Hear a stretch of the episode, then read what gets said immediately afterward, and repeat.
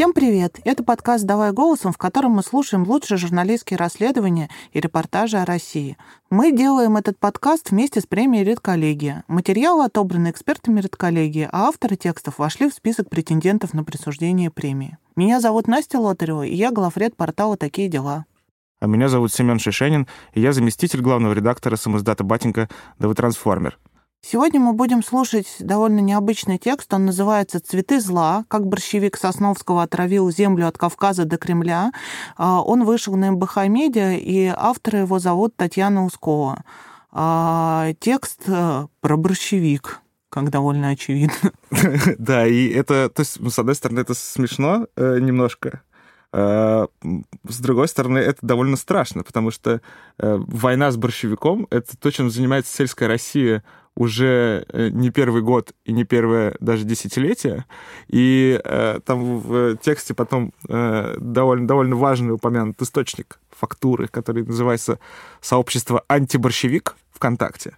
Я должен сказать, что я его лично обожаю, потому что э, если туда заглянуть, по, происходит полное впечатление, что э, на Землю вторглись инопланетяне, но попали не куда-то в средние века, в Европу, потому что русские крестьяне дерутся с этим несчастным борщевиком э, вот максимально именно что подручными средствами, то есть вплоть до того, что я видел фотографию мужика, который перековал косу на некое подобие алибарды.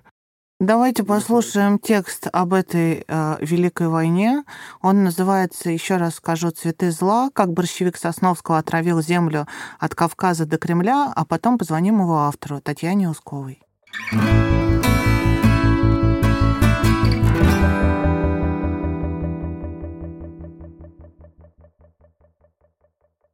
Высокие стебли и желтые зонтики борщевика Сосновского встречал почти каждый россиянин. Кого-то о его опасности в детстве предупреждали родители, кто-то обжигался и получал шрамы на всю жизнь. Каждое лето в газетах появляются заметки о борщевике-убийце и фотографии страшных волдырей. Но ожоги не самое страшное, что может сделать с нами борщевик. Самое страшное — им может зарасти вся Россия. Мы останавливаем машину на обочине шоссе, идущего от Сергиева посада до города Калязин, и выходим на улицу в деревне Василева. Она выглядит вымершей и пустынной, как в американских вестернах. Кажется, что сейчас из-за железных ворот выйдет ковбой в кожаных сапогах и направит на тебя два пистолета. Вдалеке несколько русских мужиков в спортивных штанах и шлепках. Они равнодушно смотрят на одну из тысяч машин каждый день проезжающих мимо. Земля тут желтая, будто выжженная, ее покрывают гигантские растения. Издалека можно подумать, что это колосица рожь, просто очень высокая, такая, что в ней тонут целые дома. Растения высотой в 2-3 метра почти не двигаются на ветру. Желтые зонтики высохших цветов горят под самым солнцем, не давая лучам пробиться вниз.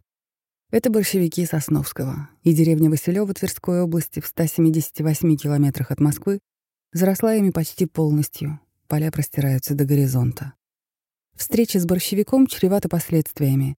Страшные фотографии волдырей на теле часто размещают в народных газетах и пишут, что пострадать можно вплоть до летального исхода. Один из местных мужиков деловито поднимает майку, демонстрируя красные пятна на животе. «Вон человек месяц назад обжегся, до сих пор шрамы», — говорит нам коренной житель Василева Александр, с которым мы подошли поговорить. Во время разговора смотрю в сторону его участка, единственного незаросшего клочка земли вокруг. В самом его конце виднеются трехметровые стебли борщевика. Зловещими пугалами они сторожат стальной забор. Заросли борщевика напоминают стены. Борщевик окружает новые и старые дома. Колючей проволокой стоит вдоль дорог и на три метра возвышается позади детской площадки. За домами вместо лесов и лугов желтеют бескрайние поля зонтиков. Земля тут заражена целиком. Чистые участки только те, которые регулярно косят. Зараженной почву называют сами жители деревни. Александр рассказывает, что косят не только свою землю, но и в соседних домах, где люди не живут. Сколько одних только денег тратится на наем людей, чтобы это как-то косить, говорит он нам. С каждым годом его все больше. Где мы косим, он прорастает, но хотя бы не разрастается. Стоит только один год не покосить, все. Это не то, что я жути нагоняю. Я просто с ним много-много лет борюсь. Сколько я себя помню, столько мы с ним боремся. Мне 35, помню я себя лет с 15, и все это время мы с ним боремся. Один куст борщевика дает от 20 до 100 тысяч семян. Лежат они на несколько километров, рассказывает житель деревни. За два часа до этого мы были в Верханово, примерно в 100 километрах отсюда, и видели коровник, окруженный такой же стеной борщевика. Может быть, семена прилетели туда из Василева, а может, из другой деревни или даже другого региона, ведь заражена уже практически вся европейская часть России. И вся она скоро может выглядеть как Василева. «Я часто езжу в Москву, в Дмитровский район, в Талдомском бываю», — продолжает Александр. «Скоро у Красной площади борщевик будет стоять. По-русски могу сказать, что пиздец нам всем скоро будет». Анна Пищелева — участница движения «Антиборщевик» во ВКонтакте. Она говорит, что большинство людей в их движении сами столкнулись с борщевиком. Анне около 45, она многодетная мать, живет в подмосковном Королеве, дача у нее в Новгородской области неподалеку от Селигера. С борщевиком Анна борется около 10 лет. Перед нашей встречей в кафе «Королева» женщина забегает в хозяйственный магазин за гербицидом. На следующий день она едет на дачу и собирается обрабатывать очаги борщевика вокруг.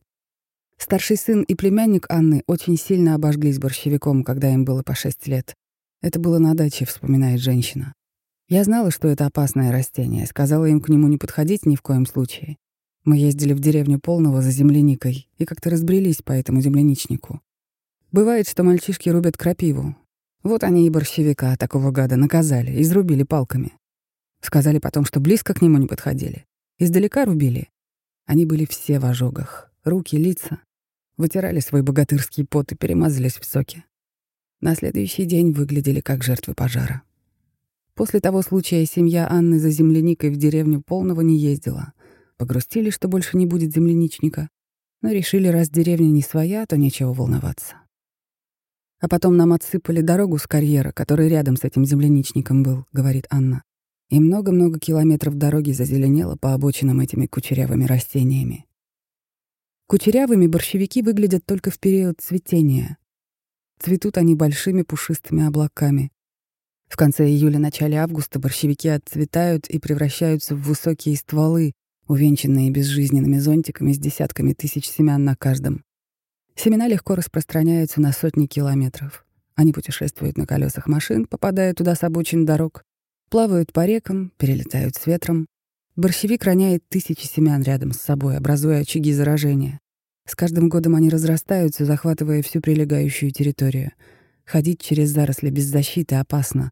Сок растения при попадании на кожу неощутим, но может оставлять сильные ожоги. Анна начала бороться с борщевиком, когда заражение дошло до их деревни в Новгородской области.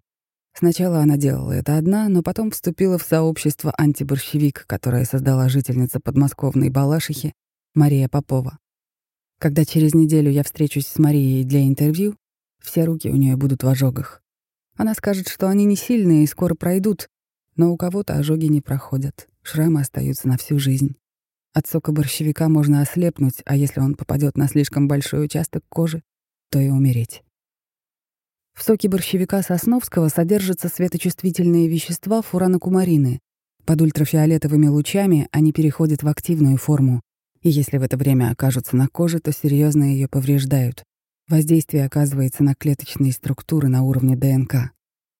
Попавший на кожу сок сначала не вызывает никакого дискомфорта, его можно даже не заметить. Ожог проявляется только через несколько часов после воздействия солнечного света. К этому моменту часть кожного слоя уже разрушена. Регулярно в российских новостях появляются сообщения о серьезных ожогах борщевиком.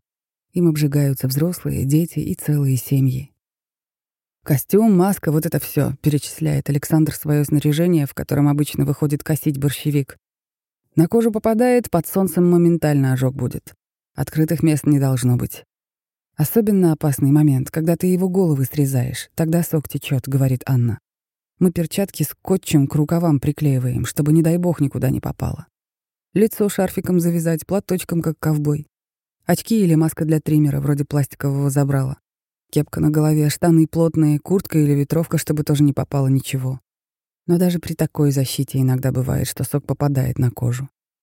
Анна вспоминает, что однажды перчатка чуть надорвалась, и в маленькую дырочку натекло так много сока, что когда она сняла перчатки, на руках был большой ожог. Такой, как показывают в интернете, волдыри, покраснения, потом еще вокруг все чешется.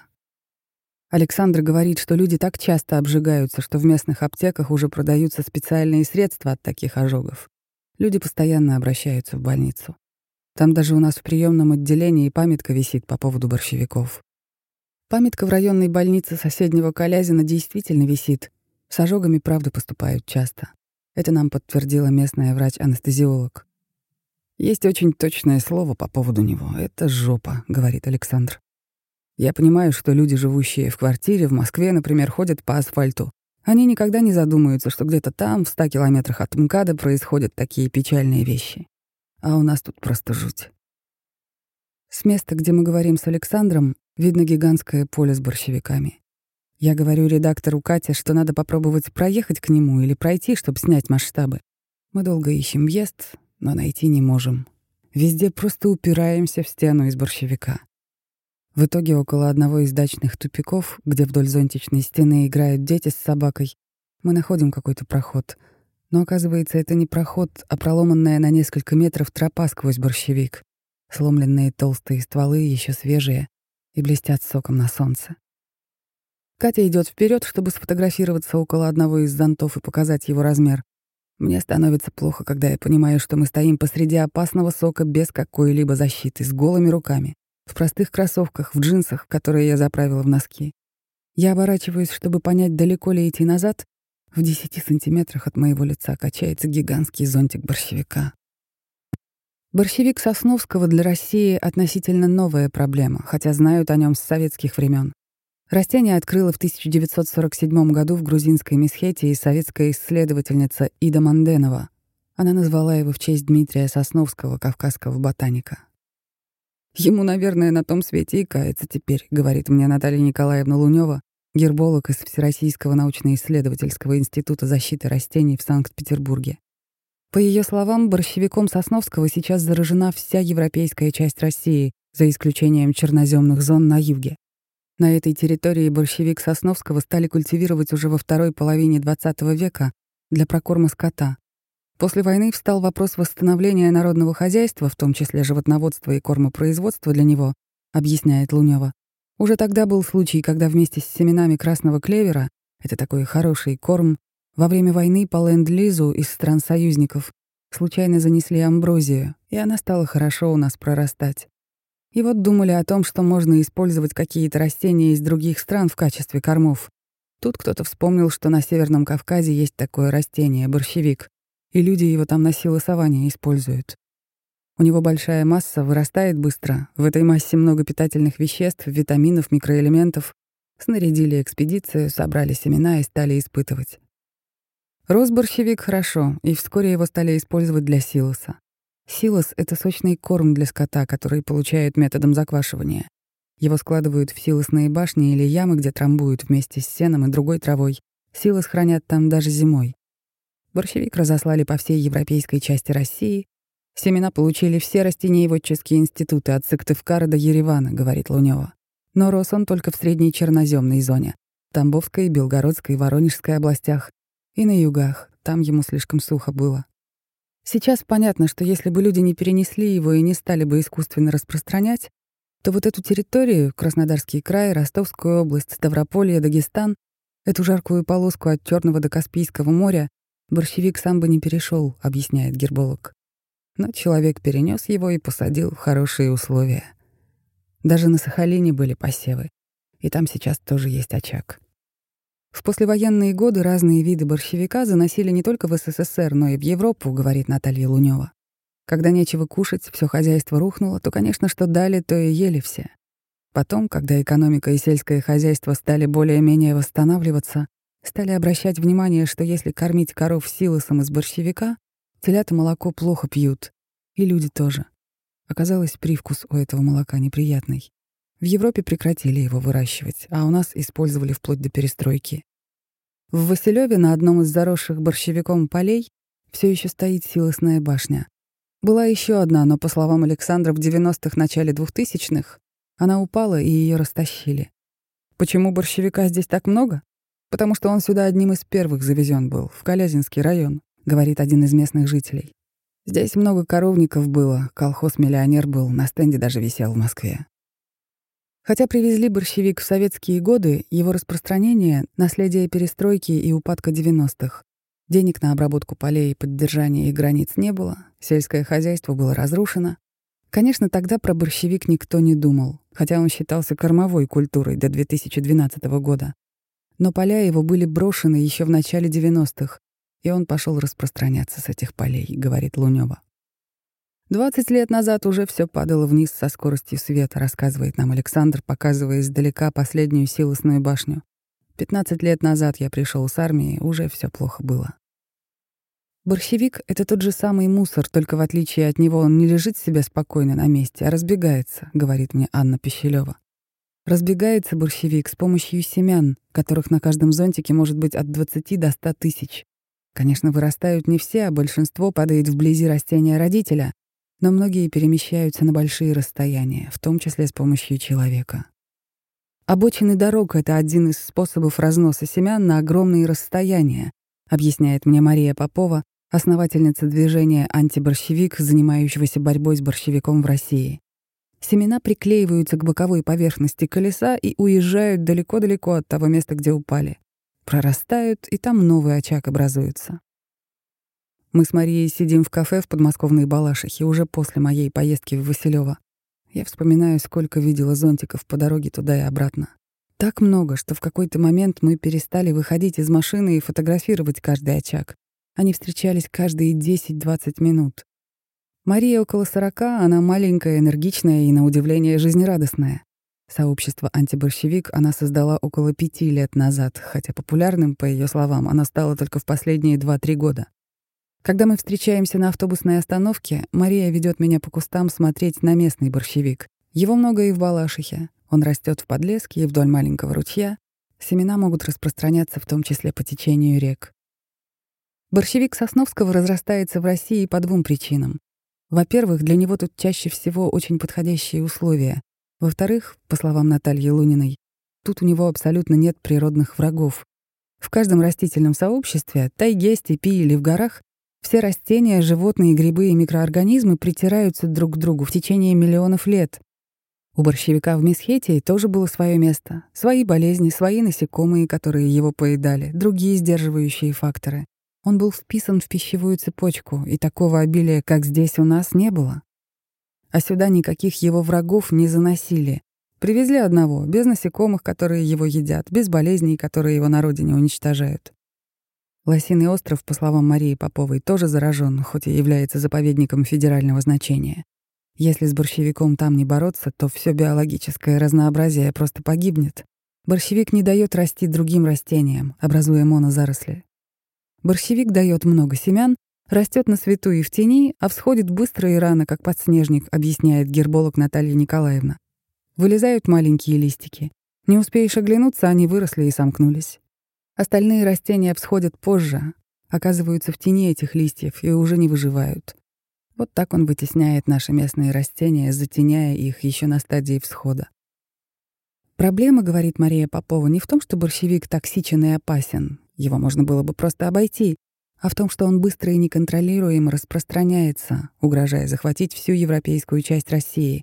И не только европейскую. По прогнозу Натальи Лунёвой и ее коллег, Борщевик может быстро распространиться и в Сибири.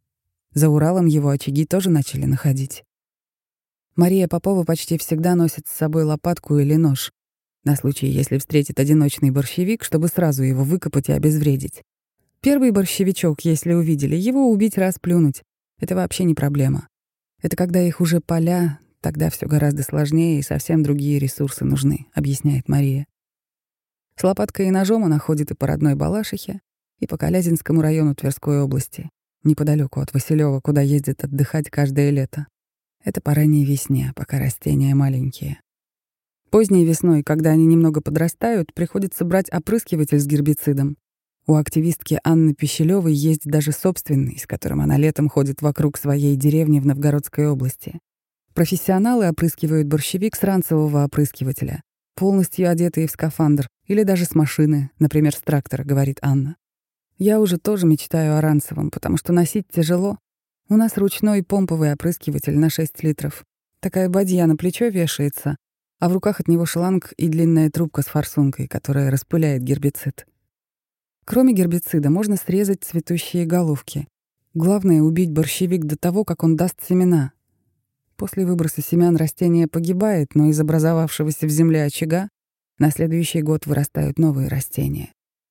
Чтобы семена не распространялись дальше, зонтики можно собирать, а семена сжигать или складывать в мусорные мешки, чтобы они там сгнили.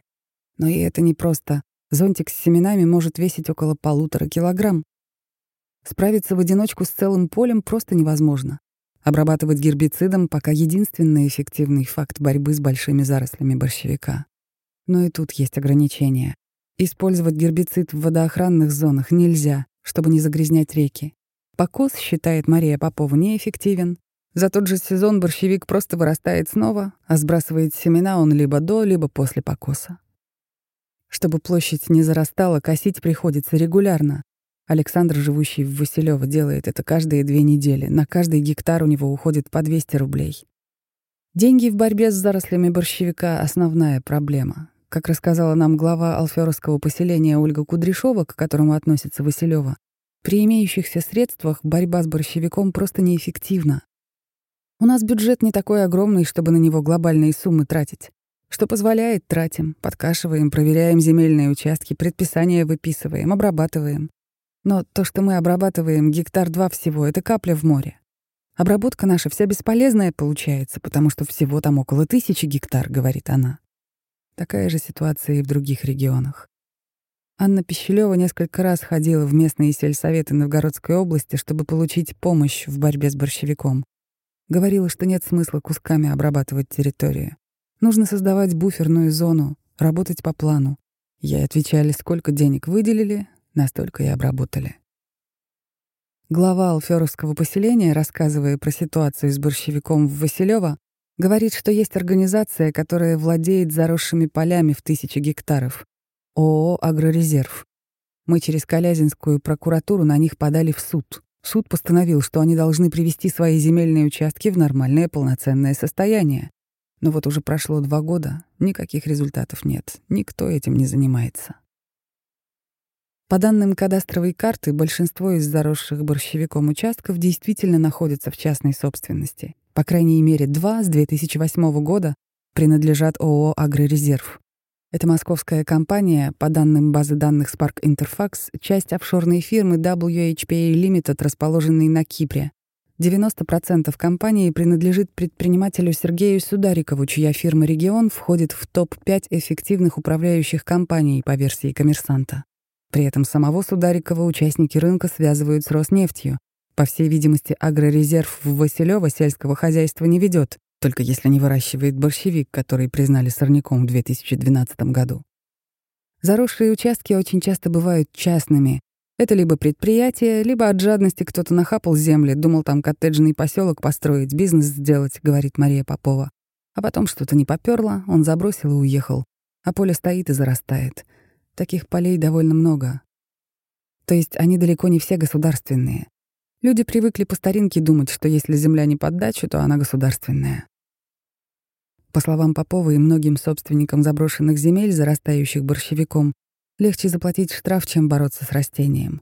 Платить надо от 2 до 30 тысяч рублей, а программы по борьбе с сорняком региональные, и на всю Россию их, говорит Попова, сейчас насчитывается около 12. Бороться с борщевиком на чужой территории легальными способами нельзя. Ни сами жители, ни сельские администрации не имеют на это права, потому что это частная собственность. Владельцев многих заброшенных домов и участков даже нельзя найти. Для борщевика же законов нет. Он кадастровых границ не видит и быстро распространяется на ближайшие территории. Региональные штрафы — это воля самих регионов. Никакой федеральной программы для борьбы с борщевиком не существует. Даже в заросшем Василёве администрация обрабатывает участки под предлогом благоустройства территорий, потому что специальной статьи на борьбу с борщевиком в бюджете нет. На ранних стадиях борщевик в теории можно было бы признать карантинным объектом. С такими организмами по российскому законодательству можно бороться специальными методами. На это выделят финансирование. Мария Попова писала по этому поводу в Минсельхоз, в Минприроды, в администрацию президента. Мне ответили, что не могут признать борщевик карантинным видом, потому что он слишком широко распространен, говорит женщина. Но то, что борщевик есть везде, не отменяет необходимости с ним бороться, считает Мария Попова. В антиборщевике уверены, нужна выработка федеральной программы по сохранению незараженных территорий и предотвращению появления новых очагов. Программа, которая позволяла бы обрабатывать частные участки и выдавать сельским поселениям финансирование для борьбы с борщевиком. В этом году Анна Пищелева создала настольную игру, которую назвала «Борщеапокалипсис». В ней борщевиком заросла вся Россия, а когда с ним начали бороться, он мутировал и принялся охотиться на россиян. Мы с ней смеемся, представляя борщевик, который пожирает людей. Ладно, а на самом деле, как вы думаете, такое возможно, что Россия вся зарастет? спрашиваю, наконец, я отсмеявшись. Анна тут же становится серьезной и задумывается. Через некоторое время отвечает. Когда борщевика становится слишком много, решение становится непосильным даже для государства. Пока это еще локальные очаги, это можно решить. А когда он будет везде, мы будем так жить расчищать какие-то кусочки природы для своей жизни и жить там, в резервациях. Зато, может, у нас другое отношение к нашей природе будет. Мы так привыкли к нашим лугам, ромашкам и колокольчикам, что они везде, а их не будет. Будут только в садах и парках. Поддерживать можно будет только какие-то локальные участки. Мы будем гулять по закрытым территориям. Наши детки будут гулять по специально огороженным каким-то площадкам, в лучшем случае, если на это будет хватать денег. Богатые люди будут за заборами у себя эти ромашки и колокольчики поддерживать. А вокруг будет все просто равномерно, одинаково кучерявиться этими листьями и белеть летом, превращаясь в трехметровые зонты. Вот и все.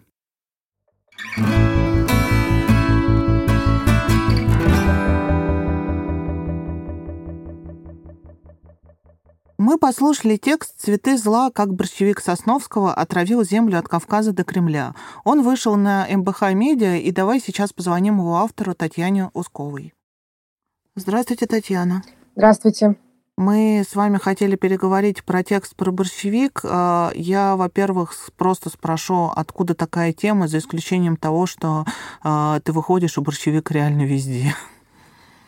Почему вы решили написать про борщевик? Вообще, это была попытка изначально отдохнуть от всяких других тем, которые были тяжелые, которые я писала в течение мая-июня, например, э, о деле Юлии Цветковой. Я искренне пыталась найти тему, которая была бы мне интересна, но при этом не была бы такой грустной и печальной, как половина всего, что сейчас происходит в России. Вот, но очень быстро оказалось, что эта тема такая же грустная и печальная, э, вот, просто чуть более э, про некоторые какие-то другие вещи. Вот. Э, я читала много, видела много заголовков про э, борщевик-убийцу, которые появляются каждое лето э, во всяких, на телеканалах, во всяких газетах и других изданиях. Вот. И мне было интересно, почему про это много пишут про ожоги, условно говоря, но при этом не пишут про какую-то более а, большую проблематику, связанную с тем, что он действительно разрастается по всей стране. Вот. И я, собственно, хотела попробовать написать какой-то большой текст именно про это растение и про проблемы с ним связанные. Вообще, мне кажется, такой вот отдельный, отдельный, конечно, внутренний сюжет вокруг э, борщевика состоит вот в, именно в той войне, которая разворачивается на селе вокруг него, потому что люди совершенно даже какими-то подручными средствами с ним, с ним, с ним, с ним борются.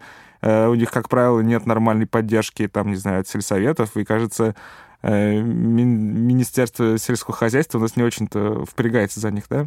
Да, собственно, у меня один из первых вопросов, когда я вообще начала заниматься этой темой, был в том, что э, почему этот борщевик такой опасный, завезли его вроде как давно, а при этом сорняком признали только несколько лет назад, в 2012, по-моему, году.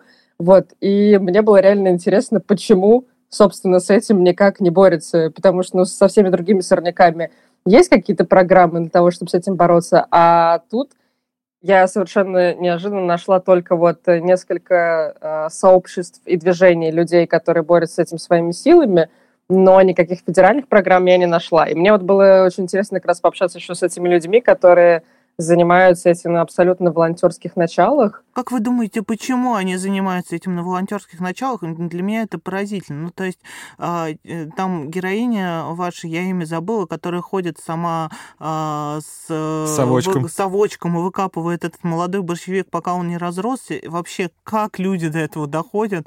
А, ну, это какая-то очень высокая степень осознанности. Э, да, эту героиню зовут Мария Попова, она, собственно, основательница движения «Антиборщевик».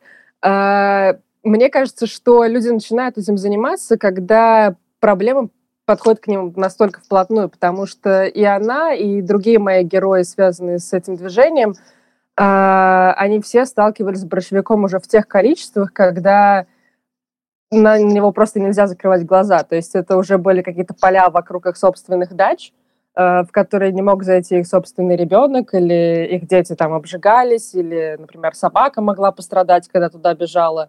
Вот. И когда это выходит на ситуацию такой бытовой проблемы, э, с которой тебе приходится сталкиваться каждый день, я думаю, тогда приходится браться за всякие совочки, опрыскиватели, покупать гербициды за собственные деньги э, и так далее. Потому что никакого другого выхода, мне кажется, уже не остается.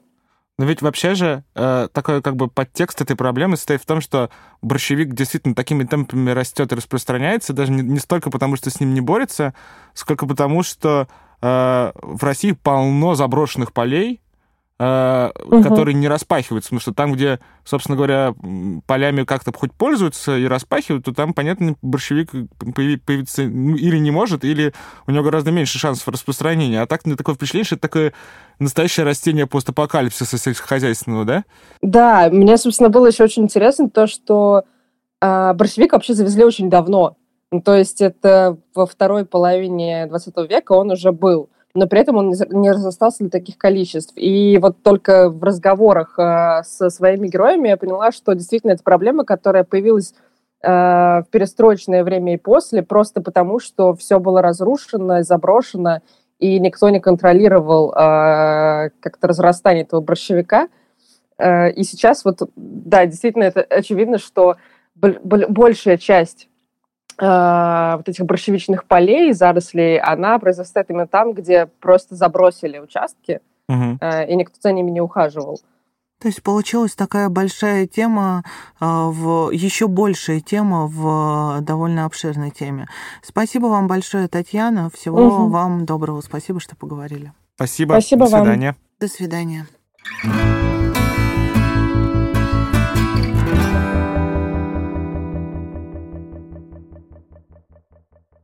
Мне очень нравится в конце э, эта история, где вот как раз Мария Попова говорит про то, что ничего не будет, кроме борщевика. Не да. будет никаких колокольчиков, не будет никаких ромашечек, не будет никаких цветочных лугов, будет только борщевик. И этот текст читала, когда везла на дачу собственного ребенка, и ты едешь действительно в таком строю из борщевика, который угу. растет по э, краям дороги. Но здесь мне кажется, что очень большая ценность текста текста именно в его э, глобальности, потому что про ожоги-то каждый год пишут, а про то, что нас всех захватит борщевик, это действительно какое-то новое прочтение. И сразу интересно, захватит или нет. Да, но еще же у него же такая же еще есть репутация, его зовут месяц Сталина. Не всякое растение пользуется такой репутацией э, потому что считается же, что, ну, действительно, вроде бы, скорее всего, э, Сталин, кажется, не, не, имеет прямого отношения к Э, интродукции э, борщевика. Он, он же давно уже такой вот часть народного фольклора э, современного борщевик. И это, конечно, такая вот такое впечатление, что вот этого, может быть, даже в тексте немножечко не хватило. Да, возможно, а, автор просто была захвачена довольно серьезным своим расследованием. Мне кажется, очень ценная эта мысль, то, что ты говорил про заброшенные сельскохозяйственные угодья, что дело не в борщевике как в таковом, а в том, что у нас сельское хозяйство в адском состоянии находится. А, но фольклора действительно, может быть, э, должна быть вторая серия, которая расскажет, как, а, как это все воспринимается занимаются людьми, которые с этим борщевиком живут и борются каждый день. Это был подкаст «Давай голосом» вместе с редколлегией. Слушайте нас на всех основных площадках. Пока. Пока-пока.